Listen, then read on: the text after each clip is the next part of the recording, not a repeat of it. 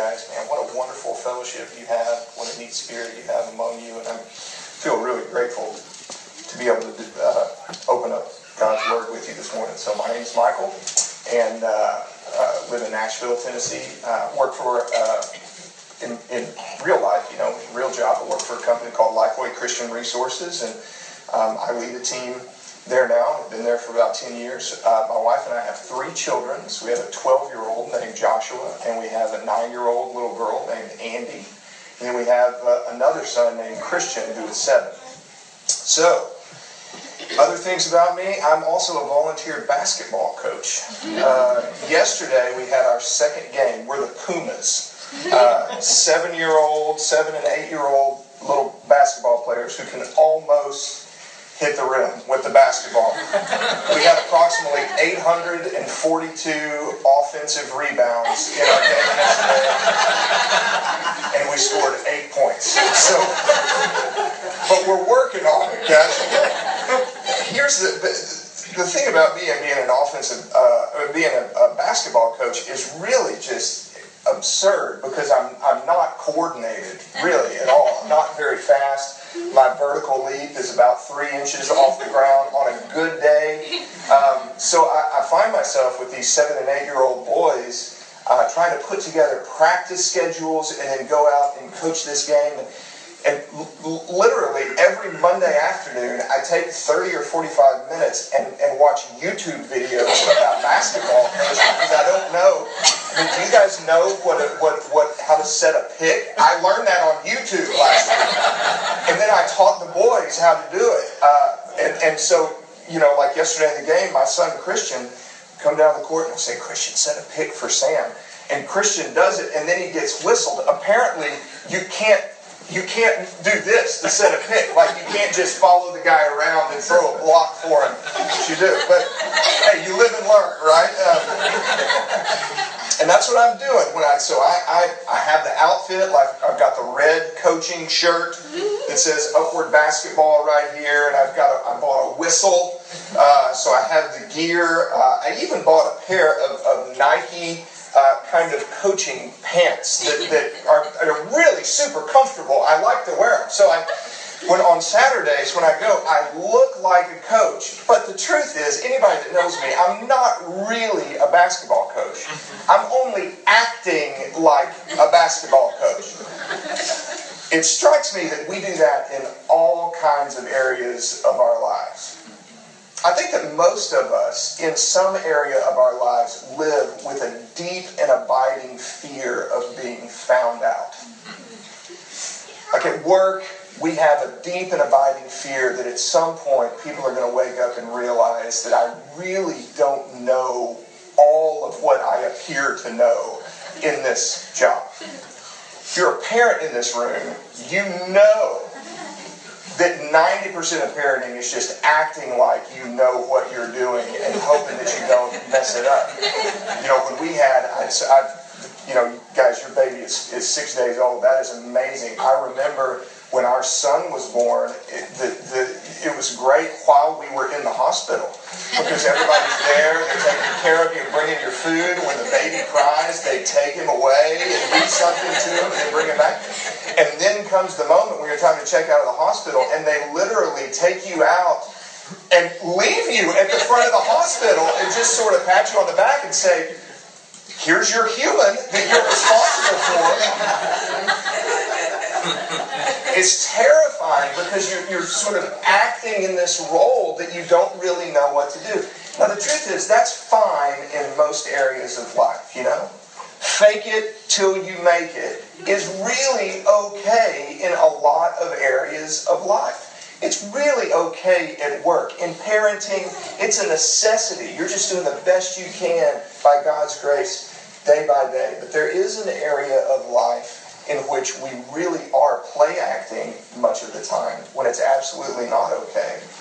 And that is when we try to assume the role of God for ourselves. We do this perhaps more regularly than we recognize. And in fact, our assumption of that role is really the core root of what sin is. Sin, at its very core, is the human tendency to try and do what only God can do and to be who only God can be, both for ourselves and for other people. That's what sin really is. And we see it all throughout the Bible. In fact, you've already seen it happen in your study of Genesis. If you remember back to Genesis chapter 1 and 2, you get the creation account of this wonderful, majestic, awe inspiring scene of when the Lord speaks the universe into existence. He speaks it into existence. And he steps back and he says, This is good. And then he speaks man into existence, forming him out of the dust of the earth. And he leans down and breathes the breath of life into Adam. And then he steps back and says, No, it was good, and now it's very good. And he takes the humans and he puts them in a garden, an idyllic setting for human flourishing. And then comes the serpent in Genesis chapter 3. And you'll remember the words of the temptation. It was a temptation to be like God. So did God really say, did God really say that you can eat from all of these trees? Isn't there one tree that's set apart? The reason that God held that back from you is because he knows that if you eat from that tree that you'll be like God. And don't you want to be like God? He's the root of sin. It's the human tendency to try and do what only God can do and to try and be who only God can be. You can take that tendency not only from the garden and actually fast forward it even to our present day right now. You think about something like sexual sin that we find in our culture today. You find the same tendency here. When we sin sexually apart from God's plan for the way that human beings are supposed to uh, actualize these sexual desires that He's given us, we are putting ourselves in the place of God and we are claiming uh, that we have a better plan than He does. When we see sins related to power, when people try and achieve a measure of power for their own ends, this is at its core an attempt at self determination to be able to do what only God should be able to do, which is to exercise maximum authority over the lives of another. We see it in the sin of greed when we try and look to materialistic things to make ourselves happy and content and fulfilled, well, this place of making us happy and content and fulfilled is what only God is capable of doing for us on our behalf. So, all of these sins, if you go right down the list, have at their core this same commonality of human tendency to try and do what only God can do and to try and be who only God can be. This is how Paul would describe sin in Romans chapter 1. This is what he says beginning in verse 18 that God's wrath is revealed from heaven against all godlessness and unrighteousness of people who by their unrighteousness suppress the truth. Since what can be known about God is evident among them because God has shown it to them. For his invisible attributes, that is, his eternal power and divine nature, have been clearly seen since the creation of the world, being understood through what he has made, and as a result, people are without excuse. For though they knew God, they did not glorify God or show him gratitude. Instead, their thinking became nonsense, and their senseless minds were darkened. Claiming to be wise, they became fools, and they exchanged the glory of God. For the, they exchanged the glory of the immortal God for images resembling mortal man, birds, four-footed animals, and reptiles. The root of sin is this human tendency to try and do what only God can do and to be who only God can be. And we're going to see it absolutely starkly clear in the passage today that we want to look at from the book of Genesis. Now, just to review where we've come from so far in your study, right? Genesis chapter 1, Genesis chapter 2, we find creation. Then in Genesis chapter 3, we find the fall when God's creation is marred by the presence of sin not just in terms of our, our, our humanness being distorted as we've thrown away by both our, our active will and by our nature uh, the image of God that is inside of us. We saw that in Genesis chapter 3, and then we saw how uh, the, the, downward spiral of wickedness continued until God eventually came to the point where he makes this incredible statement in the early chapters of Genesis where he actually regretted that he had made anything at all. And so he resolved that he was going to judge the earth through a flood, and yet he saved a remnant of his creation for himself through Noah. And because Noah believed and trusted in God, he was saved on this vessel of his salvation, the ark. And we've seen how through Noah there was a repopulation of human of humankind. And now we come to Genesis chapter 11 when we see that this mass of humanity after God's judgment and his salvation through the through the flood, through the ark, that they are banding together, but they're not banding together under the lordship of God. They're banding together around a sinful impulse. So let me read this text to you from Genesis chapter 11. It says, At one time, the whole earth had the exact same language and vocabulary. As people migrated from the east, they found a valley in the land of Shinar and settled there. And they said to each other, Come, let us make oven fired bricks. And they used brick for stone and asphalt for mortar. And then they said, Come, let us build ourselves a city and a tower with its top in the sky. Let us make a name for ourselves, otherwise, we will be scattered over the face of the whole earth. Then the Lord came down to look over the city and the tower that the men were building. And the Lord said, If they had begun to do this as one people, all having the same language, then nothing they plan to do will be impossible for them. Come, let us go down there and confuse their language so that they will not understand one another's speech. So from there, the Lord scattered them over the face of the whole earth, and they stopped building the city. Therefore, its name is called Babylon, for there the Lord confused the language of the whole earth. And from there, the Lord scattered them over the face of the whole earth. Now, when you first read this text, it can look like that what's happening here is actually a very positive thing. Because it looks like this is just human beings flourishing. I mean, they're coming together in community.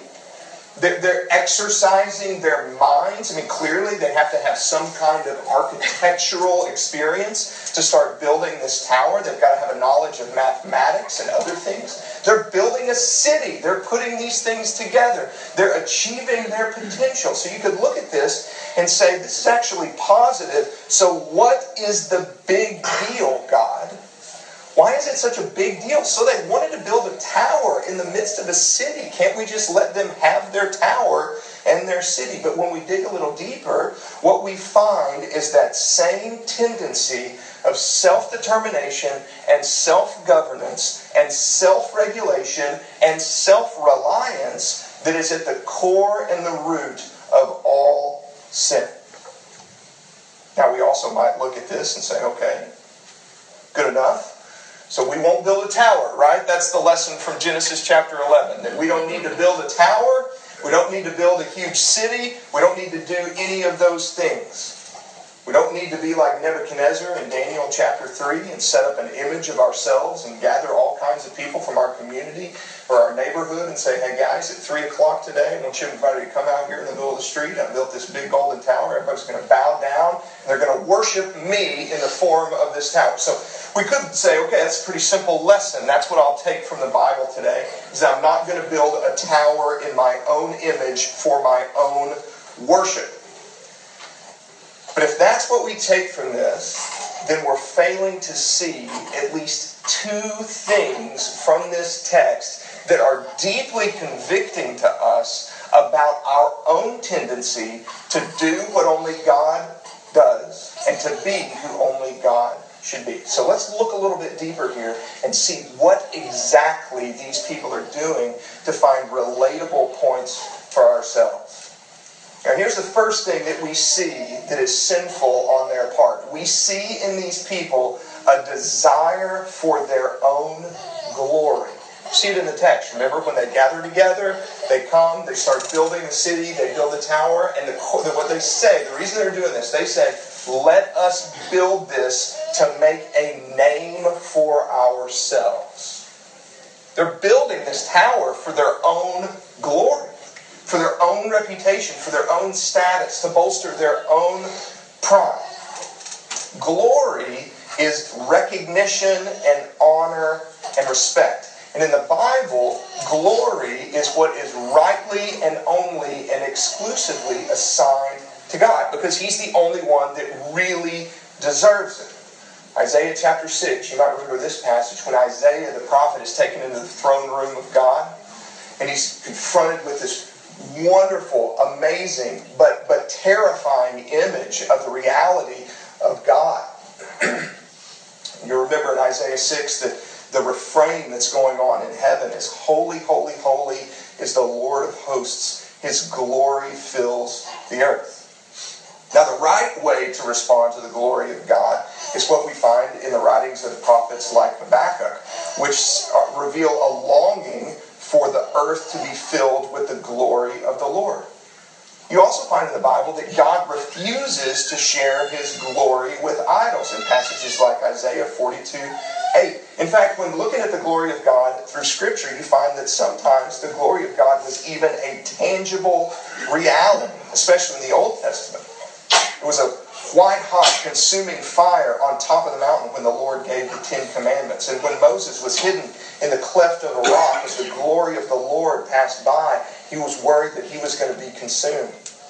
It was the glory of the Lord that consumed the sacrifice and filled the tabernacle when it was completed in Leviticus chapter 9. So the Lord is serious about his glory. He's serious about his name. He's serious about right attribution He's serious about this. And what we find in Genesis chapter 11 is the people saying that we're making the willful choice instead of coming under and having a love and a desire for the glory of God, that we're going to try to make a name for ourselves. So we find thievery in Genesis chapter 11. Thievery of the glory of God. Taking something that rightly belongs to God and attributing and applying it only to ourselves. So, how might we do this today, if not through building a tower so that people will bow down in our own image? Well, I think one of the most practical ways that we see it is that we see it in our own desire to revel in our own intelligence or our own strategy or our own talent or our own whatever. It's the desire for to be recognized for all of these things. There's a incredibly ironic part about this because everything that we have, whether it is talent or whether it is strategy or whether it's intelligence or whatever it is, all of these things ultimately find their source in God and in God alone. The only reason why we have any of these things that we do is because God has seen fit to entrust these things to us to make much of Him and His glory and His renown. So we might do it when we claim that we are the source of our own abilities, when we take true credit for the stuff that we have accomplished. But we also might seek our own glory in another, maybe more subtle way, and that's simply through the desire to be recognized. So Jared and I were talking this morning about um, house projects, and I freely admit that I, man, I much like my basketball coaching, I'm also not good at doing things around the house. I, I, I, you might be asking, Michael, what are you good at? Like, I, don't know, I don't know. Not these things. Uh, but, but, you know, I can do the basic stuff. Like I can change the light bulbs and I can change the air conditioning filters. I can do that. But on the air conditioning filters, really the only reason that I changed the air conditioning filters because about a year ago, my wife and I signed up for this thing that's an air conditioning filter delivery system. Have you guys seen this? It's awesome. So you, you it's a subscription service, and you just put in the size of your filters, and you can determine how often you want them delivered to your front door. And that's how I know when it's time to change the air conditioning filter. Because I get a big, big box on my friend. Oh, it's time to change the air conditioning. filter. So that happened last weekend. Friday, the box came, and I thought, well, apparently it's time to do this. All right. So my wife had, had gone out. She, she had gone for a walk or, or something, and, and, and so I do this. I'm changing the air conditioning filters. And because I'm not awesome at doing things around the house, it takes me you know, 40% longer than it would take the average human to do it because I can never remember does the arrow point in or does it point out? What you know, I, which which one goes where? So it takes me a little while to do it. And there's there's one in the basement, and then there's one in the main floor, and then there's one in the upstairs, and the one in the upstairs. You got to get the, the ladder out to get up because it's kind of on the ceiling and punch the things together and get hit when it falls down and all that stuff. You know, all that kind of, so it's the end of this 30 to 40 minute process. I finally got them done and I've got the dirty filters and all the packing that the other stuff came in. And now I've got to go and, and throw all of this stuff away in the garbage. And this is how small of a person I am. I have the fleeting thought, looking at this garbage that has now accumulated. You know, if I throw these away, there will be no evidence that I have done my job. Maybe should just wait like 15 minutes so that when my wife comes in, she will see that I have changed the air conditioning filters and will then recognize the work that I've done. I don't want to have to say to her, hey, guess what? I changed the air conditioning filters. I'm just going to leave this trash here so she'll see it and then recognize it. You ever feel that way? You ever feel like there's this compulsion inside of you, this need to be recognized because of something that you've done that nobody knows that you have? some accomplishment you've had at work, some brilliant parenting strategy that you've employed that your children didn't thank you for, some element of recognition where you feel like you are being slighted unless someone gives you praise for the thing that you have done. Come, let us build a tower for ourselves.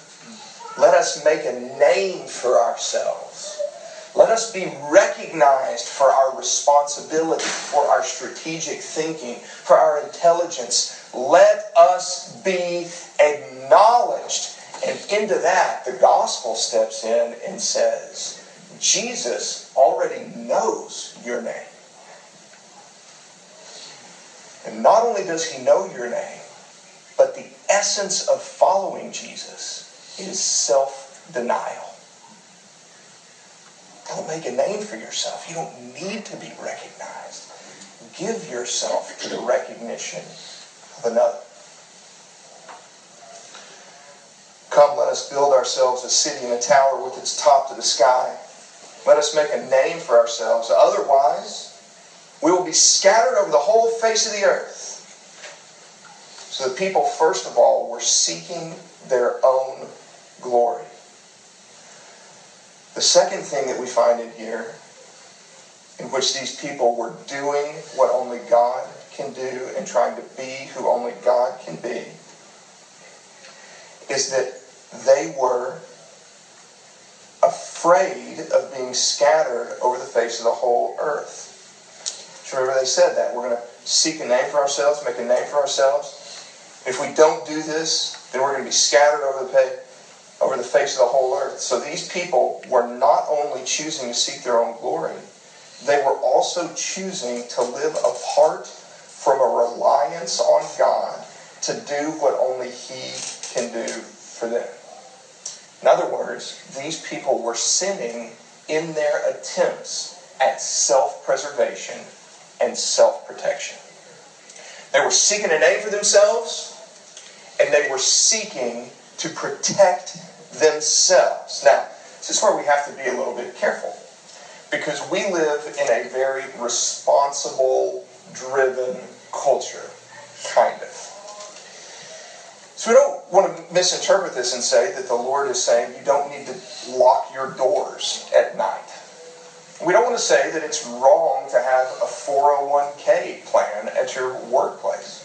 It's not wrong to buy an insurance policy. It's not wrong to put your seatbelt on when you leave here today. It's not wrong to watch your intake of red meat and to not smoke. I mean, these things are not wrong. Those are stewardship issues. Where it becomes wrong, though, is when you find your ultimate security in what you can do for yourself instead of faith in what only God can do for you where we ought to find safety is not in locked doors, it's not in insurance policies, it's not in our planning for the future or anything like that. Where we find ultimate safety is where only God can give us, and that's through himself. The truth is that God delights in a people who are cognizant of their great need for him.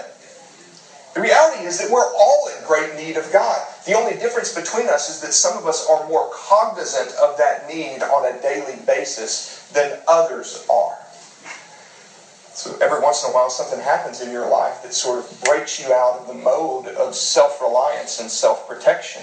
These are often very, very difficult events for us to handle. But one of the ways that the Lord will often redeem these world shattering, cataclysmic, upheaval of life kind of events is by reminding us that we are in need of Him for even the next breath that we take.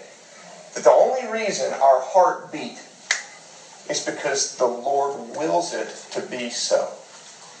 We stand in need of the Lord every single moment. And so you really could say that all of these things, which may be responsible things to do, putting on your seatbelt, insurance policies, 401k, all of those things are, in a way, again, play acting. It's us contributing to the illusion that we really can protect ourselves. But we can't protect ourselves. Only the Lord can protect us. Only the Lord can preserve us. And only the Lord knows the right way to do that. Jesus wanted us to live not like the people of Genesis 11 that say we are so afraid of being scattered across the whole earth that we've got to take measures of self-preservation into our own hands. Instead, Jesus wanted to live, wanted us to live in the spirit of daily cognizant realization of our need for God. This is what he told us when he taught us to pray. You remember this? He said you should pray like this Our Father who art in heaven, hallowed be your name. Your kingdom come and your will be done on earth as it is in heaven. And then he said you should pray like this Give us this day our daily bread. It's instructed to me that the Lord Jesus did not tell me to pray for tomorrow's bread. He didn't tell me to pray for the bread for 10 years from now. He said, pray for the daily bread. Now, why would Jesus tell us to pray like that? Is it because the Lord is not going to provide for us 10 years from now? Is it because the Lord doesn't care about what's going to happen either next week or two months from now or 10 years from now? And the answer is no. Jesus knows that the Lord is very concerned about those things on our, on our behalf. The reason I think that he told us to pray specifically like this is so that we would wake up every morning with the realization that ultimately what we get today comes from the hand of God. Our provision today comes from the hand of God. And that tomorrow, our provision then comes from the hand of God. Bread can be all kinds of different things. Isn't it a wonderful thing to know that when you woke up this morning, that Jesus already knew the kind of bread that you would need for today? You don't know what kind of bread you're going to need today. You may actually need physical bread. You might not know where the food that you're going to eat tonight is going to come from. You might not know. But there might be another need that you don't even know that you're going to have a need for that's going to happen today. You might not know that you're going to need God's measure of strength for the challenge that's going to wait for you two hours from now. You might not know what emotional turmoil is going to hit you in three hours. You might not know what challenge your family is going to face. You might not know. You might not know any of those things, but the Lord does. He does. So when you pray, Lord, give us this day our daily bread, you are implicitly trusting that the Lord knows what kind and how much bread you're going to need for this day and then you wake up again tomorrow and do it over again. Friends, maybe the most helpful phrase that you could take from the sermon this morning is something that's incredibly simple. But it's something that's been helpful for me, particularly over the last five years or so. It's just to remind my soul every day God will take care of me. God will take care of me. When you really believe God will take care of you, it keeps you from feeling that compulsion to take everything into your own hands. You're able to let go when people have wronged you significantly. Why? It's not because what they did to you wasn't wrong, it's because God will take care of me.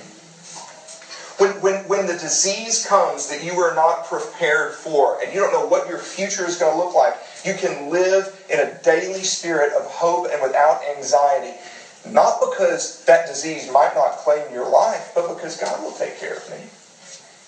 You can live in a world that is constantly in flux with new political systems, with new political leaders, with an uncertain future in a lot of ways. And how can you do that? Because God will take care of me. The way that you fight the compulsion of self determination and self preservation is not by having all of your ducks in a row for the next 10 years. It's through a firm faith in the fact that God will take care of me. He's going to give me my daily bread, and then tomorrow He's going to do it all over again. So, we find here in this passage are a group of people that are seeking their own glory, and a group of people who are seeking their own self protection. And in both of those things, they're trying to do what only God can do, and they're trying to be what only God can be. And so the Lord comes down and exercises judgment. Now, the judgment that God exercises here is interesting. One of the reasons that it's interesting is because this story, this account breaks the pattern that we've seen set up in the first several chapters of Genesis. I mean, think about where you've been in this sermon series before, because there's a definite pattern to what happens in these accounts, okay? So the pattern is that there is sin. There's sin in the garden. There's sin among the people with Noah. There's sin. And then the Lord sees the sin and he exercises judgment. In the case of the garden, the judgment is that there's going to be death and there's going to be exile from the garden. In the case of Noah, the judgment is he's going to flood the whole earth and wipe it clean. Here, there's also judgment. So there's sin here, like there is in the other passages. There's judgment here, like there is in the other passages. But in the other passages, there is also a glimmer of hope. You remember? In the garden, there's the sin. They wanted to be like God. They didn't trust God and His ways. And then there's the judgment that they're cast out of the garden. But even as they're going out of the garden, you get the glimmer of hope with the very first prophecy about Jesus Christ coming when the Lord says to the woman that someday your seed is going to crush the head of the serpent. And with the, the ark, there's the sin of the people, and then there's the judgment of the flood, but there's also hope. There's the rainbow that God puts in the sky, like, like a warrior who hangs up his bow and says, Never again am I going to destroy the earth like this. And Noah, I have saved you and your family so you can have a fresh start over here. So there's the hope. The difference in this passage is that there's the sin of the people in seeking their own glory and their own self protection. And then there's the judgment of God when He comes down and He confuses their languages, but there's no mention of any kind of hope. It just ends with these sinful people now being scattered to the far corners of the world, which begs us to ask where is the hope in this passage? You're one chapter away from it.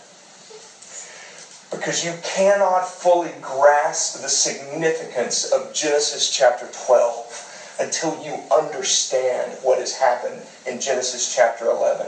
Because in Genesis chapter 11, as it closes, the Lord has sent all of these people out to the far corners of the earth. They've all got these confused languages so that, so that they can uh, uh, stop their sinful colluding together. And then in Genesis chapter 12, you're going to come face to face with a character, a man called Abram, that the Lord is going to speak to. And the Lord is going to make Abram a promise to, to make him a great nation and to give him a land of his own. And the Lord is going to tell Abram that he and his descendants are going to be a blessing to every nation on the earth. So those same people that God just judged, those same people that God just scattered to the four corners of the earth, those same people, God has not forgotten them. And in fact, in Genesis 12, he institutes his plan for all of those people to be blessed, even in the midst of their own sinfulness. And how would they be blessed? It's because centuries upon centuries after God gives this promise to Abram that all the nations of the earth would be blessed, one of Abraham's descendants will be named Jesus. And it's through the gospel that all of these people with confused languages will someday be brought back together. Except this time, they're not going to be brought together to try and do what only God can do and to try and be what only God can be. This time, they're going to be brought together under the common language of grace. This time they're going to be united not to supplant the glory of God, but for the glory of God. This time they're not going to come together so that they can protect themselves. They're going to come together because their souls have been ultimately and eternally protected by Jesus. There will come a day when they'll all come back together again, and people from every tribe and tongue and nation on the face of the earth will come together and fall down and glorify God the Father and His Son, the Lord Jesus. That's the end of Genesis chapter 11.